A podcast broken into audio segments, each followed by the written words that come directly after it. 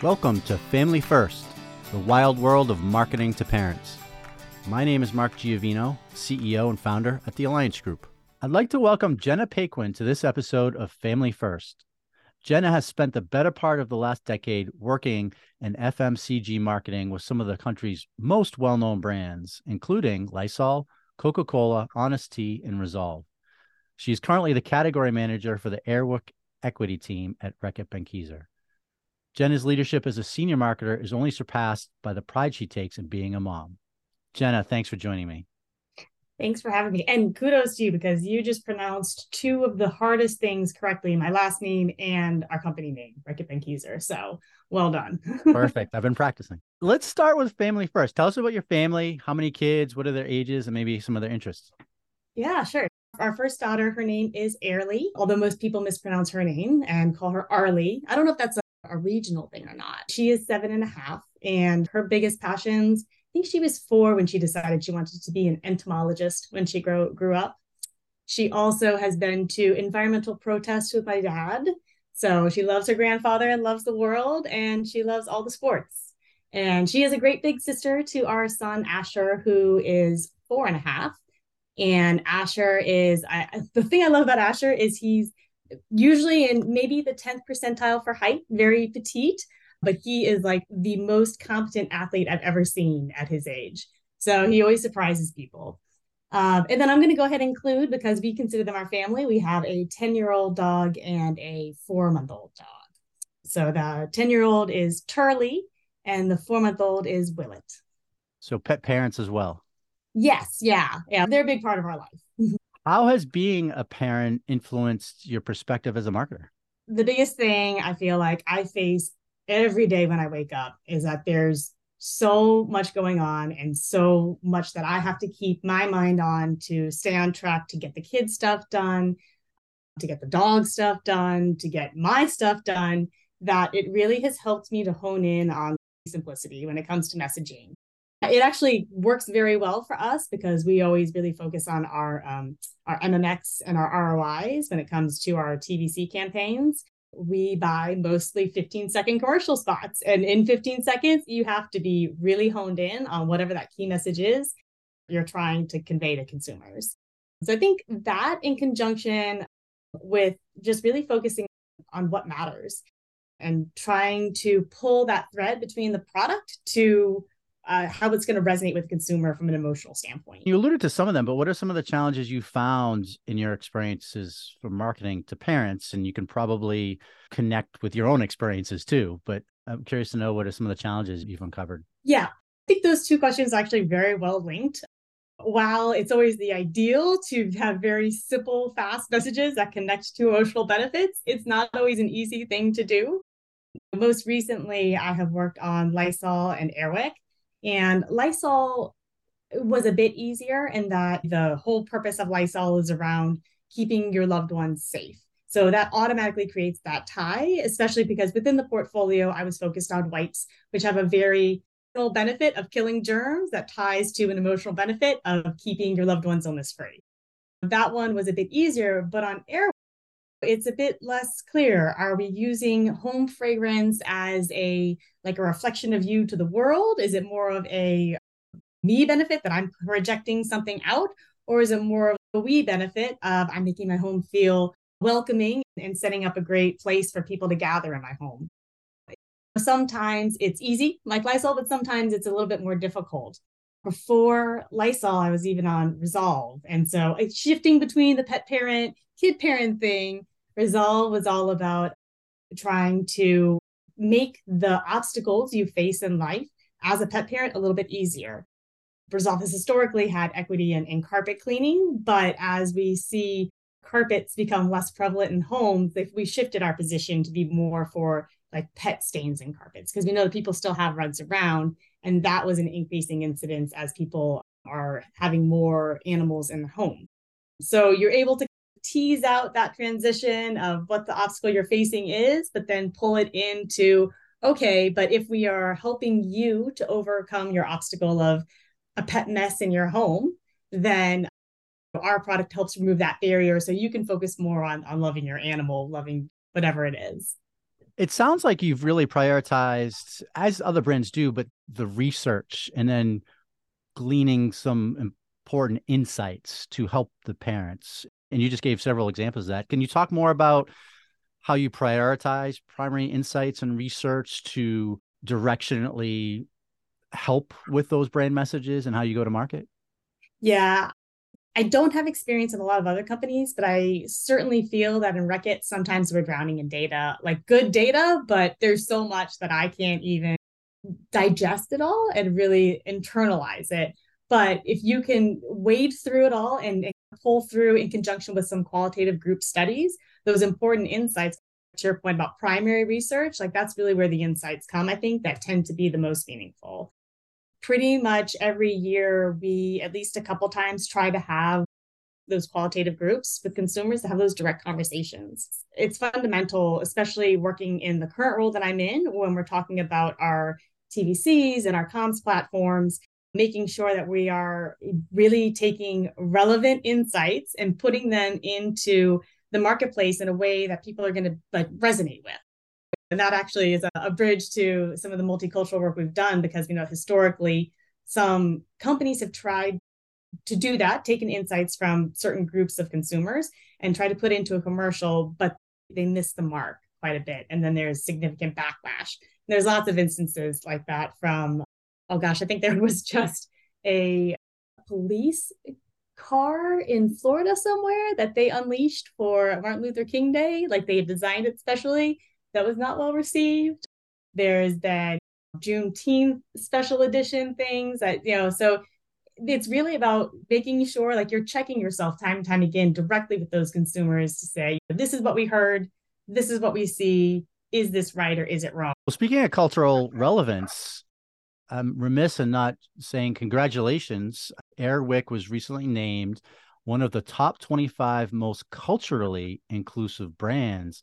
And I'm sure there are valuable lessons here that you can apply to almost any other consumer segment or any kind of ethnographic research. Can you talk more about how your work at Air Wick was able to reach the milestone and maybe some of the things that the brand continues to prioritize, especially when we talk about diversity, equity, inclusion, and even the accessibility, the access, which often gets left off.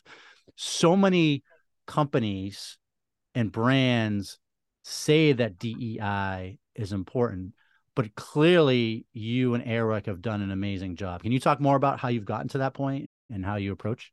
Yeah, definitely. And the first thing I would say is that it's we are still on a journey ourselves as well. I was very happy to be recognized. I, the team has done a lot of specific work around this in the last couple of years. In our top two spots, one was they were created from very different approaches. So one was created with a Hispanic consumer insight in mind and how they use air fragrance in their home. And was actually we when we put it into market, we put it in Spanish language. The other one we were facing a bit of a jam. We knew that we wanted to reach Hispanic, uh, Spanish language consumers. And we had made the media purchase, but we had lacked um, to create something unique for that audience. So we went to the marketplace, saw what we had been putting in market in English language, and assessed if there was a way that we could leverage that asset for the Spanish language audience. And I was fortunate enough to have on my team a native Spanish speaker as well as the woman who was leading it was not, but they worked very conjunctively with a couple different external agencies to do a thorough translation. And it was fascinating to me to see, specifically with Spanish, the different dialects and ways that people talk. So, for instance, we got an initial round back of a recommended translation that even I'm not a native Spanish speaker, but I did study Spanish, didn't make any sense. I was like, maybe I'm wrong, but that doesn't seem right. And so they they figured it out and they went back. But then we had conversations about what dialect are we looking for. We're definitely not like Spanish, Spain Spanish, because we know that the representation of those uh, consumers is not high in the US and trying to work through all of that. I think all that to say that it really is so much more of a process to put something that's resonating with the right target audience into market than it might seem the other fascinating thing so we haven't had these assets go into market yet But we worked all throughout the year on two other campaigns in which we were trying to take a similar approach. We have a very limited budget. So there are very few instances where we can create a, a whole campaign that is one cultural group specific from the top to the bottom. So we have to make very choiceful decisions in how we're representing people and how we're representing the usage of the home fragrance. So I'm very excited to see these two come into market this year. They did preliminarily score very well. We had one that was targeting uh, the Black American buyers for air care, and then one that was targeting uh, Hispanic American buyers for our Holiday range. So they were rooted in insights about those different air care segments and how those are, are generally purchased. Congrats again. It's very clear that you prioritized the different audiences that you just mentioned but it's part of the dna that you're doing the appropriate research as a grounding point to make sure it, to be culturally relevant you need to have that representation either internally or if it's not internally externally with agency partners as you mentioned. Yeah we tried to really incorporate from the beginning like not only our external view as well like we have the research we know what it's saying but not our interpretation of what that is and make sure we had voices that were the right voices in the room that could speak directly to how certain things should be done. But I think, like I mentioned at the beginning, like it's we're still on a journey even ourselves. And I think where we I would like to see us go over the next couple of years is to bring and match up our purpose a little bit better with those multi- multicultural consumers. We within air care over index with those buyers. We know that they're buying at a higher rate than white Americans, and specifically within Airwick as well. We're even higher there. So there's a reason for us to obviously be doing the right thing and speaking to those consumers the right way. And I think the next step is for us to be delivering a purpose that also resonates best with them. So when we talk about consumer segmentation, as we are now, and maybe less so on Airwick, but are there other roles you've had in other brands that have prioritize in any way engaging with families? And if so, uh, were there any ways that any strategic ways or things or spaces or places or media channels that you found resonated or worked well to reach that family audience, those parents and kids? Yeah, it's a good question. The standard channels we tend to think about, like linear TV and so on, just so wide blasting and ranging. And we know that everybody knows that, right? Those are awareness driving channels. And so if you're trying to get farther down the channel to really drive better targeting, we've this is not new or groundbreaking or anything, but we've really found success with social media. So obviously the standard meta, Facebook and Instagram, but we are also doing some really interesting things now on TikTok with influencers and Airwick. So I think you know, as far as channels, we still have some work to do on our end to find some like more new and groundbreaking type of things. But when it comes to the message and reaching parents, I think we've touched on a little bit before, but it really comes back down to purpose and making sure that that there is a clear purpose for what the brand is standing for and that it resonates with with parents what they're going for. For instance, on Resolve, it was making it easier to have that pet parent relationship and removing any barriers. On Lysol, it was keeping your loved ones illness free and how we executed upon that. You know, we had all of the standard channels on Lysol, but we also had a very important donation program we did, especially with the COVID and trying to get kids back in the classroom where we knew that they thrived the most, but also understanding it was scary, right? Like putting kids in the classroom and um, getting them in big groups. So we have we expanded our program in which we donated wipes that we had through the Kids in Need Foundation. And it was a very simple activated on pack, which sometimes you find that these standard channels actually leverage your messaging better, depending on what that might be. But it was buy one pack and we donate one pack of wipes. And so that really was an impactful way for us to have the direct connection with the consumer where they felt that they were keeping their kids safe in the classroom, giving the wipes to teachers, but then also taking it further and protecting everybody. Because with COVID, there was really, we really started to see that community mentality of keeping my neighbors safe helps keep me safe. Keeping kids in school helps everybody to be safer, decrease the spread. Well, when we talk about measurement, how do you balance? And we've heard before, doing good is good for business. But when it comes to the purpose, for that type of a program you mentioned for Lysol to get kids back into school safely. And maybe this is an internal dynamic but how do you measure that? How do you balance maybe it's the art and science of measurement just as it is with marketing uh, the outcomes and the specific data driving sales and revenue? Because sometimes that may not be as important. What does that balance look like that's an interesting question because going back to some of my initial work in marketing with like honest tea and in the sustainability department at coca-cola there was less focus on what do i get out of it? That's how those were founded. Honest tea wasn't necessarily founded to be top profit driving all the time. There was always an environmental angle to it and things like that. Whereas at Reckitt, we are definitely in the evolution of how we're incorporating purpose into the company.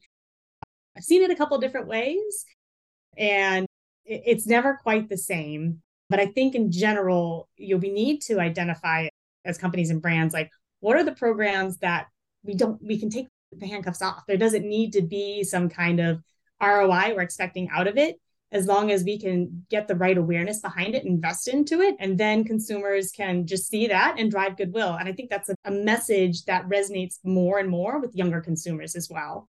So sometimes with the Lysol wipes, it is one of those perfect purpose types of scenarios where by activating on the purpose, you're buying more product. So it inherently works, right? We can easily track how many wipes we're going to sell because we have to tie it to how many we're going to donate. And Um, we can all tie that through with all the partnerships we had with different PTAs and principal organizations, what our usage is in the classroom, what their sick days used to be, what they are now, that kind of stuff.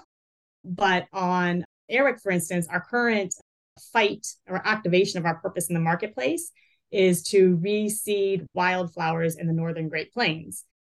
And there is a tie there in that our our tag is to feel outside inside, bring nature in, connect people to nature, all around this nature element.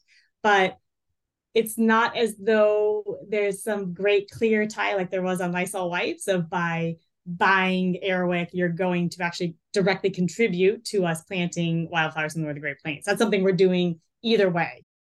There are certain campaigns I think that you just have to understand. They are about building your brand equity. And you can track that of course, but there's not always going to be obviously a direct tie either there because brand equity is such a long term type of metric that you it takes a long time to build. And I um, wonder too if we, if perhaps we eh, have become too myopic in how we think about that because I recall some research that was done a few years ago. I know Deloitte was one where purpose driven companies have higher market share gains and grow three times faster on average and I know there was another study done that talks about 80% of purpose led brands outperform the market when it comes to the value of their stock. So sometimes I wonder if we become too focused on the short term.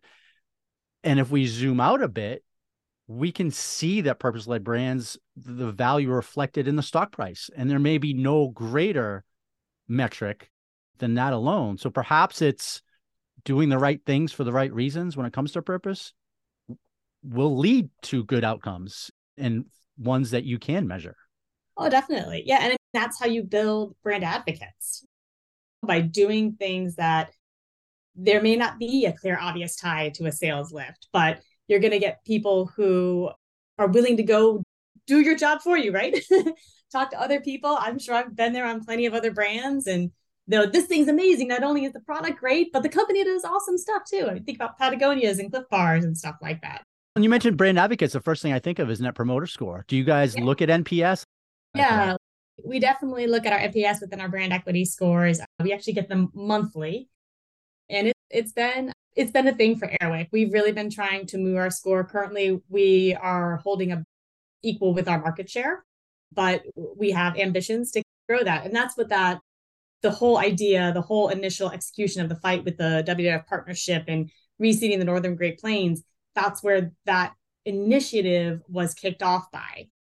I don't know if it's necessarily crushing it for us. We're not rising up through the ranks. We're not number one, but that's why we're always evolving and always thinking. So as we're thinking about, like, again, the multicultural consumers, this particular execution might not quite be the right thing for them. So we are going back to the drawing board and we're going to see what can we do that really drives the right resonance with the right consumers and making sure that we're pressure testing that before we make that investment.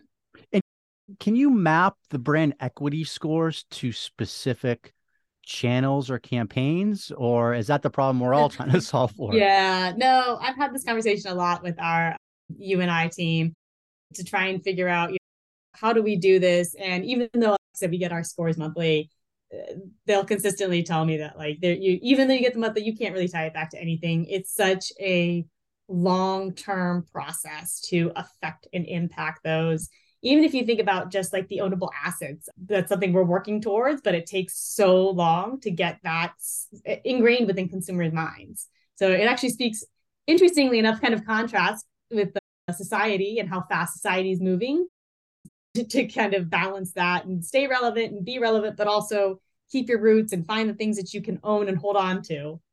So there's still some truth to different aspects of the marketing mix working, just not knowing exactly which ones. Yeah, yeah. We have um yeah, we have no real connection between them. I mean, we'll have we, yeah. we get our marketing mix and understand what campaigns work, but even within the marketing mix, right? Unless you have consistent treatment in a media plan across all of them, you don't know if it's the creative that's driving that or if it's how that was served to the audience or the different things that go into that that would determine your ROI. It's always a challenge, I think, within marketing is trying to dive through all the KPIs and the monitoring of your scores and whatnot. I think flexibility is really key in understanding that certain, you may not always be able to draw parallels between certain things because you might be using shifting different metrics or approaches or studies or whatever. And just trying to do the best that you can to draw the parallels to say maybe this is equivalent to that or so on and so forth or maybe we drove this kind of a lift and just leaning in on that are there any new trends or research or platforms that has caught your attention recently this is going to sound a little silly, but I'm really fascinated by the new the new social media BeReal. Have you heard of BeReal? Yes. So I think that BeReal is interesting because it speaks so much to the insights around the Gen Z consumer coming in and how they digest media, how they think about things, how they look at things. So much about it is very indicative to all the personality type demographics we hear about them. It's an interesting balance, isn't it? Because like we were having this discussion with our media team about targeting and how there's been like this initially like I don't know, five, ten years ago, there was a great idea about, oh, you can hyper target people now. And there's all this information that's available. And between the data privacy to all of that, as well as really just focusing on your ROIs, nobody really does that anymore. Now we have to think more holistically about campaigns and honestly, if you're trying to reach a certain demographic, keeping it, you're still going to get a better ROI in reaching them with broad strokes. So I think that that's an interesting way to go on that. And in regards to the AI thing, we actually did some parallel testing. We were having a really hard time landing our TV commercial for this past year. And our standard link testing wasn't giving us enough information that we could eyes on. So there was an alternative method, and I'll have to I'll have to send you the name because I can't remember it, but there was an AI approach to doing like link testing, essentially pre ad testing before it goes on air, stuff like that. And it didn't actually add up very well. Historically, I heard our colleague that I worked with, every other time she'd used it was spot on, she said. And so that's why she had recommended it. But this particular one, they it didn't quite line up. So I think that there are some limitations on AI. Yeah. And what what can really be done with it in this context if it comes to trying to reach people and how you go out reaching them maybe but when it comes to messaging and content i don't think we're quite there yet yeah sounds like still some gaps that exist in the system and it's still in yeah. the early very early days oh sure.